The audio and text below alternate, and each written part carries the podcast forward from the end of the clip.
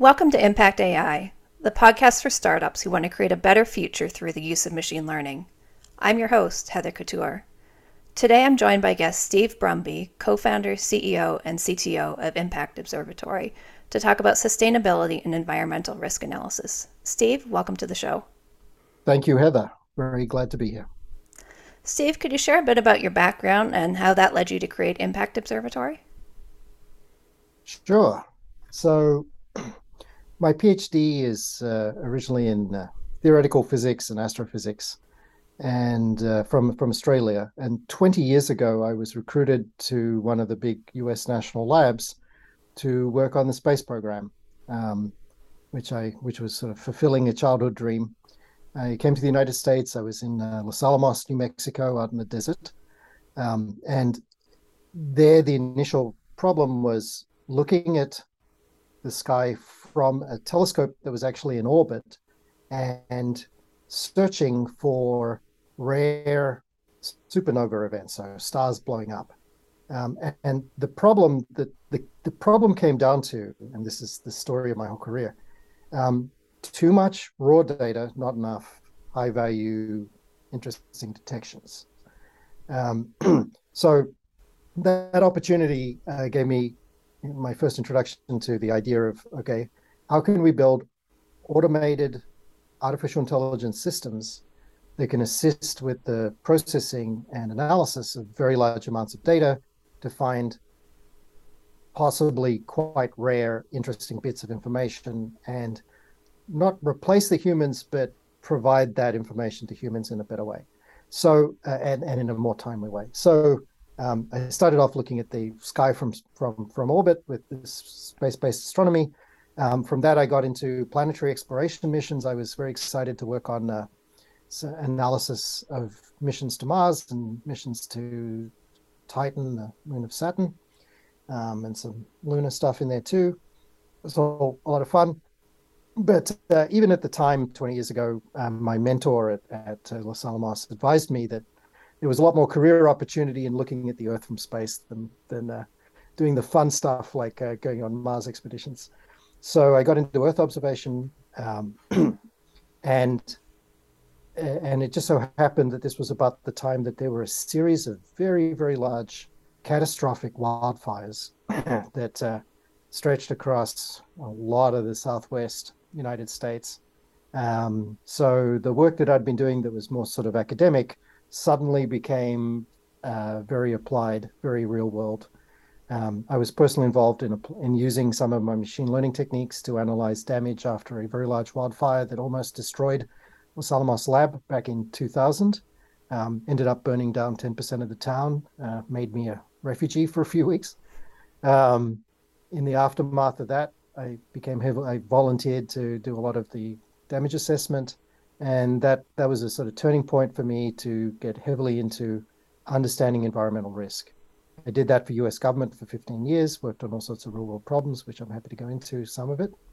Um, and then eight years ago, um, having built up expertise in, at that point, the very new field of what is now called deep learning, um, I had the opportunity to spin my research team out of Los Alamos with venture backing and start a venture-backed company called Descartes Labs, um, which uh, specialized in or specializes in um, agricultural forecasting. Um, I was the founding CTO. Did that for a few years. Um, got sort of. I, I've always thought that there was more to do than just agricultural crop forecasting. So after a few years, I uh, I left Descartes, and uh, I was recruited to National Geographic Society to work on um, environmental risk monitoring in general, built up a new team, and I guess I'm establishing a pattern here. Two years ago now, I spun that team out of National Geographic and started Impact Observatory. Okay. So, what does Impact Observatory do, and why is this important for sustainability and environmental risk analysis? Right. So, Impact Observatory, as the name suggests, is designed to give decision makers all around the world access to the sort of data that actually the US government and the big firms on Wall Street now currently have access to.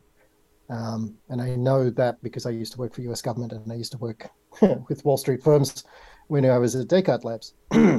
so Impact Observatory is designed to use satellite imagery and artificial intelligence, which you know, for this audience we can we can be a bit more precise, to uh, use deep learning algorithms that um, look at the spatial, spectral, and temporal information from time sequences of observations from orbit and use that to understand how the world is changing in near real time and deliver that to decision makers in very easy to consume ways so that you can address direct questions that decision makers have, like how much deforestation is happening in the watershed for my city, or, you know, there's a whole lot of people growing crops um, in some region, and are they following sustainable um, agricultural practices, like you know even just simple ones like crop rotation?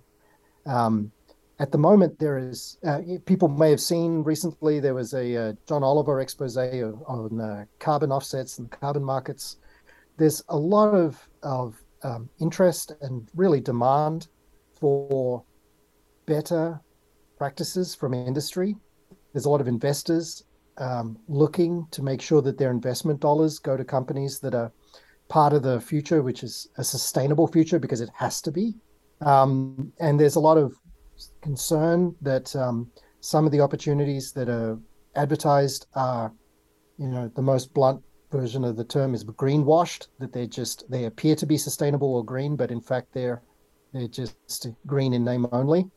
Um, and and so there's a real need for verifiable data, independent of the people making the claim, and can help everybody, both the industrial folks who are maybe acting on the ground, including the farmers, to demonstrate that they're following best practices for investors and stakeholders, including governments who have payment for performance systems or other sort of incentives for better perform better better practice, sustainable ag- agricultural practices or forestry practices um, to be able to identify the folks who are doing the right thing.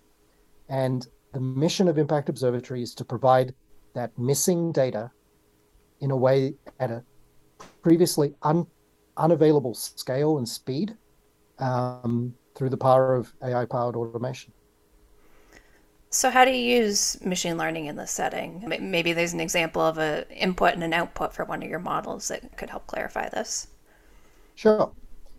So, um, while my team and I were at National Geographic Society, um, we we heard many many problems of facing, for example, the conservation community, who were you know like really struggling with trying to understand um, changes that were happening all around the world, and uh, being able to explain to their stakeholders, so um, the governments in the countries they operate, they uh, um, their investors, their philanthropic um, uh, people who donate to these different conservation efforts.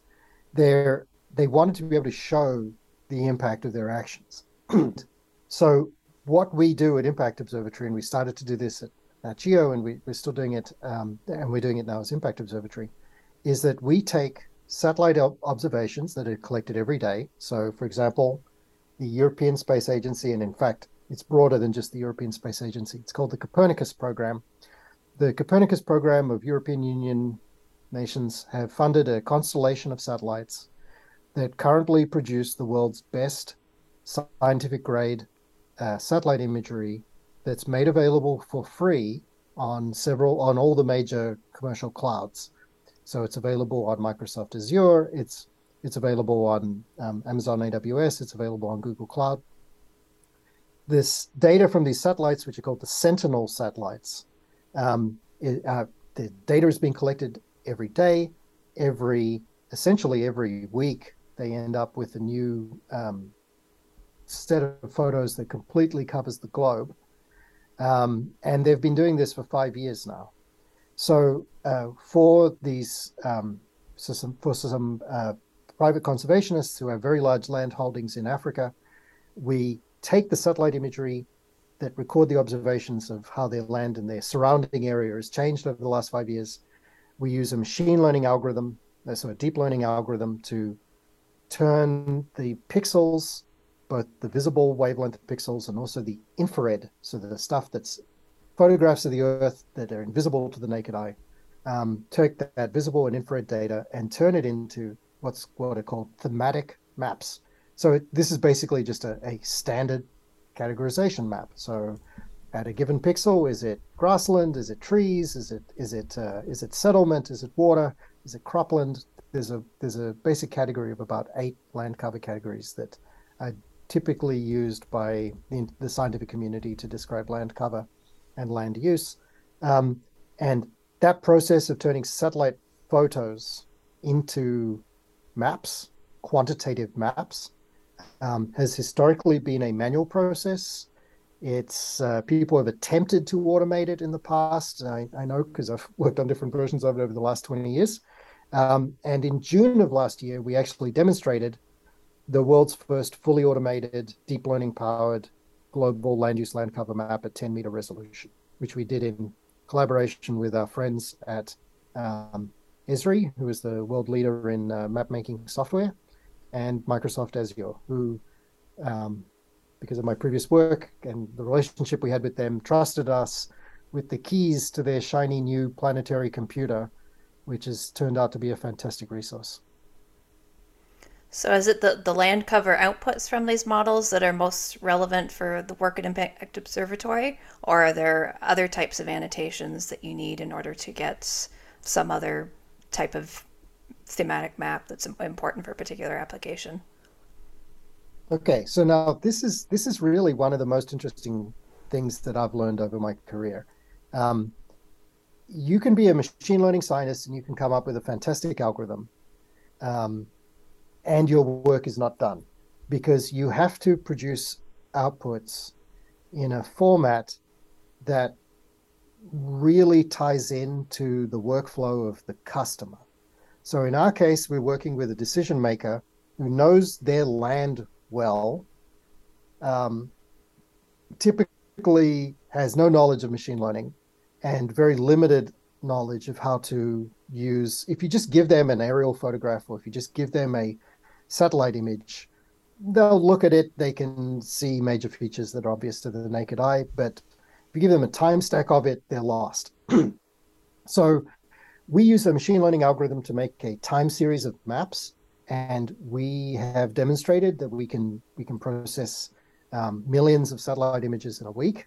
Uh, there was a, a, nice article when we first did the work in um, June of last year, there was a nice BBC News article about the stuff we'd done with Esri and with uh, with Microsoft. Um, and there was a um, and so you can you can take these individual maps, but most people they don't they they they don't want the pixels, and really they almost don't even want the map. They want to know a number. They want to know, for example, how much deforestation happened in my watershed or how much wetland got bulldozed because somebody's building a settlement upstream and what's that going to do to my water supply?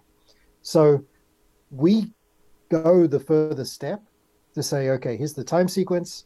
Now here are the interesting changes that we observe from time step to time step.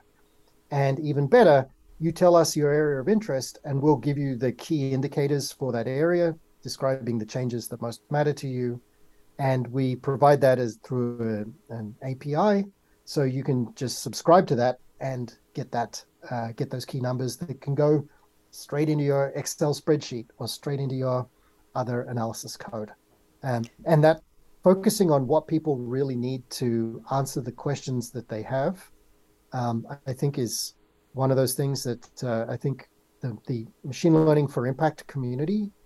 Um, this is this is this is one of the things that I think uh, is helpful for people to understand the difference between technology versus a solution that somebody will pay you for. Yep, definitely, and you, and you can only find that out by talking to the end user and understanding their needs. You know, the machine learning people can dream up any kind of output, but it's not necessarily the, the right and relevant output that they come up with. It's, it's the end user that needs to help define this. Yes, and there's there's other domain experts in the in the value chain as well. So one of the things that's a little bit unusual um, for us, uh, and and uh, and this is where I'm really grateful for the opportunity to have worked at Los Alamos National Lab for so long. Is that um, applying machine learning to satellite imagery and aerial imagery is it seems superficially similar to sort of garden variety social media imagery or you know just general photography but it does have some quirks um, not least of which is what to do with those extra bands that usually come with the with the better satellite images uh, satellites um, and uh, and typically not not present on standard photography. Um, and and to understand the phenomenology of what the signal in those extra bands tell you across time. So the team that we've built at Impact Observatory, and we're about 20 people at the moment, um, we've been operating for two years, um, has a mixture of machine learning people and remote sensing science people and um, and software engineers and machine learning ops engineers and DevOps engineers that that marshal the infrastructure that we need to be able to build the models informed by the best remote sensing science, and then deploy and execute those models at scale. So, how does that interdisciplinary team work together? Are they collaborating on a daily basis at some other interval? Does the knowledge flow both ways from machine learning to domain experts and back again? Or what have you found work, works well with your team? Yeah, and um, and just this and just again this this general idea that um, having this is uh, this is not my second startup and and so I'm both have the benefit of everything I learned from my first startup and and also I'm seeing what's common between the two um, and what I is I think being proven to be successful. And it's no surprise a startup is is a team sport you really do need to think about what is the team you're building from day one. How do they work together? How does the information flow between different people? Are you giving are, you are you letting each voice be heard? And are you uh, making sure that everybody is um, like you know listening to those experts? There is a back and forth between people. Um, the there's and it, it tends to be domain experts like the machine learning people and the remote sensing people, the remote sensing science at the moment, because remote sensing is a much more mature field, information tends to flow from remote sensing towards machine learning. Though the machine learning people have also got the ability to do very large scale experiments that were historically not not even feasible, and give feedback to the remote sensing scientists about oh, some of the things that you've always done without really good justification um, maybe actually some of those things aren't necessary. Uh, there's been several times over the years where uh, we've actually by by exploring scales of data that are far above what was feasible 10 20 years ago um, we start to discover that some things that were reasonably well thought of in the literature are actually less important than than than some other factors and and there's very much a I think one of the biggest differences between, say, academic research on machine learning and, and startup land, ML, uh, AI and ML in startup land, is you have to be prepared to go as simple as possible. Um, that might sound like not a surprise, but it's still sometimes shocking to people who come out of academia where they're incentivized to add a small bell or whistle to a previous result so that their their work is is uh, publishable um, the name of the game in AI is if the customer doesn't think it's valuable, it's not valuable. And the customer doesn't care if you if the editors of the journal that you want to get into are excited about your result. They just want to know how well does it work and how robust is the result across time and across their full area of interest. So it's been really exciting watching the team that we're building at Impact Observatory, the engineers and the machine learning algorithm engineers who are also engineers. Uh, sometimes there's a artificial distinction between scientists and engineers. Um, the machine learning folks, the infrastructure folks, the remote sensing science folks, the interplay between them is is really fascinating and um, and very exciting because we're in a um, I don't know if you would call it a golden age or a silver age. Maybe it's a we're definitely we're in a um, I, I'm tempted to call it a golden age of commercial space, where just you know a number of the very first commercial space companies are still active. Um, you know, Maxar and Airbus are out there, but there's also the new companies, uh, new kids on the block like Planet Labs that have no longer particularly new um, and have reached an initial a level of maturity where the data that they're producing is really interesting. And so there's just there's just a lot of opportunity. You you mentioned the case where because machine learning engineers have so much more data available, they can discover things that wasn't necessary from the remote sensing side. What what about the reverse? Have you run into situations where a machine learning engineer might tackle a problem from one point of view and totally miss something that would be obvious and actually quite essential that a remote sensing person or some other domain expert who knows what's going on on the ground that becomes key to to that project success. Yes. So, um, you know, so I, I won't mention names in this bit because, uh, um, but I will say that we will, uh, yeah, you know, over over the course of my career, I've worked with some teams where sometimes I've encountered folks who are very excited about applying machine learning to satellite imagery, um, and they're maybe less experienced with using satellite imagery before they start. And the first thing that they want to try is to go to the literature and find the biggest and most successful existing model. Um, and we all know there's there's plenty of very large um, models that are very useful in natural language processing and and very useful in you know being able to understand everything that's going on in a in a TikTok video or a YouTube video. Um, and if you just blindly apply those to satellite imagery time series, you can unfortunately you can pretty easily fool yourself into thinking that you've got something when in fact you've produced something that's either overtrained or is undertrained and when you go and apply it to some other stuff you get results that you just can't understand um, and by overcomplicating things with very complicated academically well you know there's academic support for some of the model choices, but when you actually go and try it out, it turns out it just doesn't doesn't generalize to the new domain. Um, there are plenty of examples like that that I've encountered over the years where a little bit of domain expertise, a little bit of talking to the experts who know, oh, if you're using this type of imagery, you should do this to it. It'll just make your life easier. You don't have to have the computer under relearn 50 years of remote sensing science from, from de novo from scratch. Um, that that's uh, you know that there's there's plenty of stuff like that that can flow from from pre pre machine learning science into um, into the machine learning world.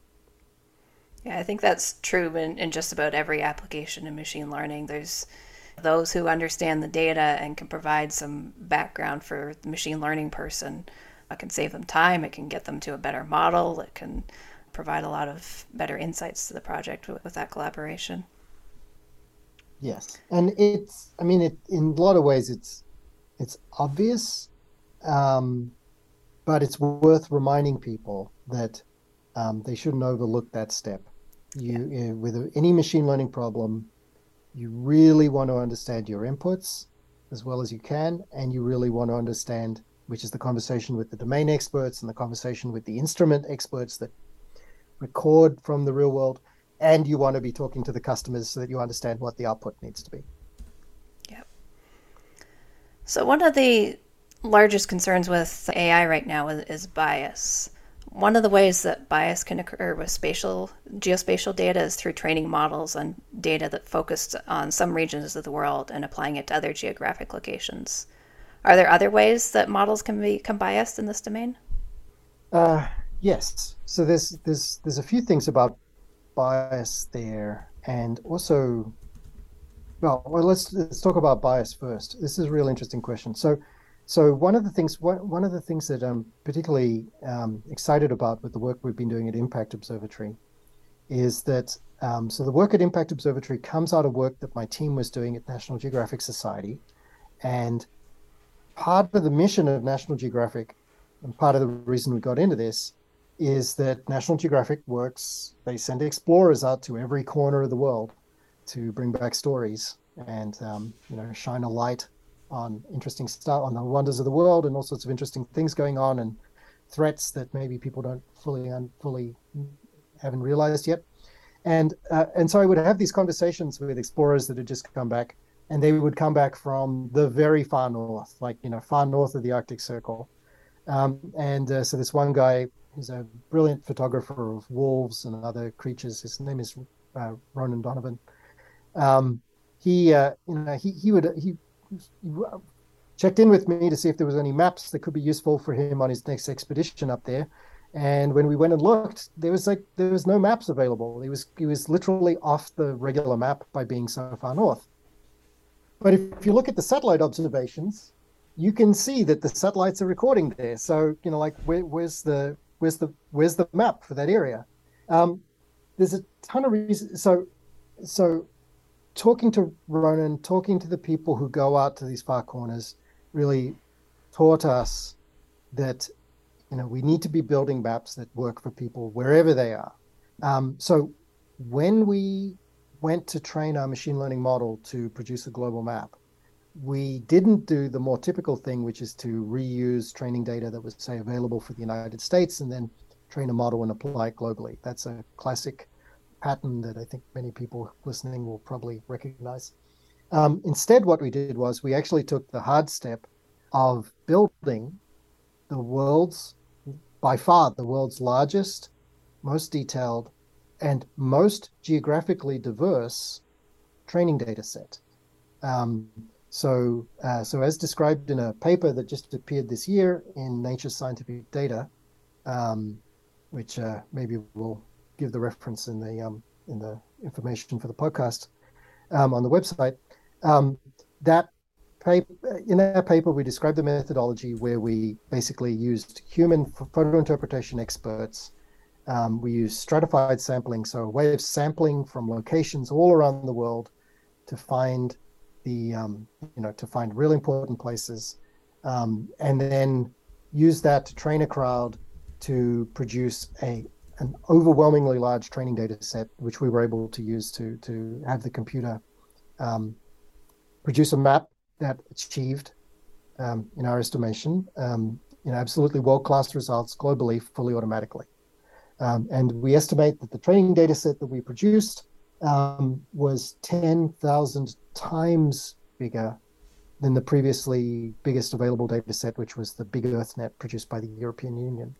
Um, so we produced something like 5 billion human labeled pixels for that National Geographic data set that was part of the Dynamic World Consortium. Um, the uh, in partnership with uh, National Geographic, in partnership with Google and with World Resources Institute. So, since we left National Geographic, uh, my team and I have continued to develop this methodology and continue to work on it. And um, and it's just it's just really important that if you're going to be teaching models to work around the world, that you really have to um, take that seriously, that you are training the models to work globally. And, uh, and now we find that we are getting opportunities to take our global map, which is, which is a very good average result for the whole world, and start to refine it to produce better and better localized results that, that address specific user needs in different parts of the world. Um, and we hope that this approach um, and the sort of way that we're sharing our global annual maps as a public good uh, on Esri Living Atlas and on Microsoft Azure Planetary Computer. Um, and, and actually, yeah, they're also available on other platforms too. Um, those data sets um, are democratizing AI powered mapping and monitoring in a way that is not previously, hadn't previously happened. That, that's quite powerful. I'll definitely have to look up the reference to that paper and include it in, in the show notes. Do you have any advice you could offer to other founders of AI powered startups? Yeah, so my main advice to other other founders is some of this is going to sound it's sort of straightforward, but um, here it is. Here's what I've learned from from 20 years of doing this, and and I was always entrepreneurial. Even as a postdoc, I was I guess I was a little bit suspect as a scientist from day one because I was thinking about how do I how do I fund my research? How do I get to work on what I want to work on? How to, so early on in my career, I learned if I wanted to work on what I wanted to work on and not what, say, some supervisor wanted me to work on, um, then I needed to learn how to win money. And to learn to win money, you have to learn about the customers, whether it's a sponsor an, an, an academic sponsor in an academic setting, or whether it's a real world customer who could be in governments or in, in industry or in markets. You have to get to know the customer, get to um, find out where their pain points are, and and be putting and be connecting those dots because there's way more problems in the world than there are solutions. So there's plenty of opportunity to for people who are trained up on the latest types of machine learning. There is a gazillion opportunities for you to find real pain point that would have measurable impact if somebody solved it and to be able to then use your knowledge of machine learning and different types of data to craft a solution that works for them. And if you're lucky, that solution it doesn't just work for one customer, but works for a bunch of customers, and then hopefully you have a product. Um, and as I mentioned earlier, you don't need to it doesn't need to be a thing that solves every problem. And in fact, things that solve every problem basically don't exist in real life. Um, so be happy if you find something that has a large enough um, addressable market that you can uh, that you can um, that you can find a niche for yourself. And I think um, the other the other piece of advice is that doing this again, and in fact, actually, in some ways, this is actually my third technology that's reached the point of commercialization. When I was a postdoc, I invented a, I was uh, part of a team that invented a, a machine, an early, early, early pre-deep learning machine learning system called Genie, G-E-N-I-E, um, that actually was used for satellite imagery, and it turned out you could also use it for cancer cell detection in microscopy imagery, digital microscopy. Um, and uh, at the time, it was really interesting developing the tech, and it was fascinating to see how that technology was commercialized by the national lab to a couple of different companies who licensed it. Um, and that experience convinced me that the next time I invented something, I didn't want to just sit back and watch it get licensed and walk out the door. Um, I, I, couldn't. I couldn't be. Well, it was hard for me to be involved in the in the company at that point because I was a green card holder. Um, actually, I was an H-1 visa holder, which is even worse. Um, but uh, but that taught me that I wanted to be involved in in commercializing the tech. I wanted it to go all the way to actually being used. Um, so when I had the opportunity to start Descartes Labs, I jumped on that opportunity. Um, I learned a lot from that. Um, I I really paid attention to where I needed to improve as an entrepreneur after that first experience, and um, and I'm really enjoying this opportunity with Impact Observatory to build the team I want and find this team that works together so well and apply it to applications. Environmental risk monitoring is one of the big challenges of the next 20 years. Um, there's an enormous addressable, addressable market there if you can find the right practical solutions, and we're super excited. So, so the so the advice to to founders is find the things you're passionate about. You don't just be passionate about the tech, but also be passionate about that you really want to help the customers in that space. Um, and don't be surprised if it takes you a few tries at startups that you uh, before you actually get to the startup that you uh, you you really want to to be a part of. That's really helpful. Where do you see the impact of Impact Observatory in three to five years? Right. So, if uh, things go according to plan, um, which of course they never do, or if they go reasonably similar to according to plan, uh, we really hope so. So we've been very, very fortunate at Impact Observatory. We currently have been selected by UN um, UN Environment Program and UN Development Program to. We currently power a thing called the UN Biodiversity Lab, um, which is a publicly available platform providing the machine learning powered monitoring data that we produce at IO to uh, developing world countries for free. Um, we so we're currently helping all sorts of countries uh, with that type of with um, with with uh, information via our UN partnerships. We have some amazing channel partnerships with with Esri and with Microsoft to bring our commercial premium products to market. And in fact, we expect to be launching our first um, commercial services in uh, Q4 of this year, um, which we initially sort of uh, announced at the Esri User Conference in July of this year. Um, and uh, my my hope is that within a couple of years, um, anybody who has a company, anybody who's in government, um, anybody who's in a in, in an investor looking to invest in companies or investing in uh, corporate bonds and um, and municipal bonds and national bonds, sovereign bonds, um, will be able to get the sort of environmental risk information that they wish they had, and that that independently verifiable environmental risk data will provide a level playing field that will allow the money to flow to the companies and actors who are part of the solution that we need to achieve a sustainable world. Steve, this has been great. You and your team are doing some interesting work with geospatial data and sustainability. I expect the insights you've shared will be valuable to other machine learning companies. Where can people find out more about you online? Thank you, Heather. So, Impact Observatory, um, spelled just like it sounds. So, impactobservatory.com. Um, and we're also on Twitter, and also you can look me up, Steve Brumby, and that's an easy way to uh, to find us. And that um, contact info will, I, uh, I assume, will be with the with the podcast. So yep. thank you, everybody. Thanks again for the time and the opportunity. Really appreciate it. Thanks for joining me. All right, everyone. Thanks for listening. I'm Heather Couture, and I hope you join me again next time for Impact AI.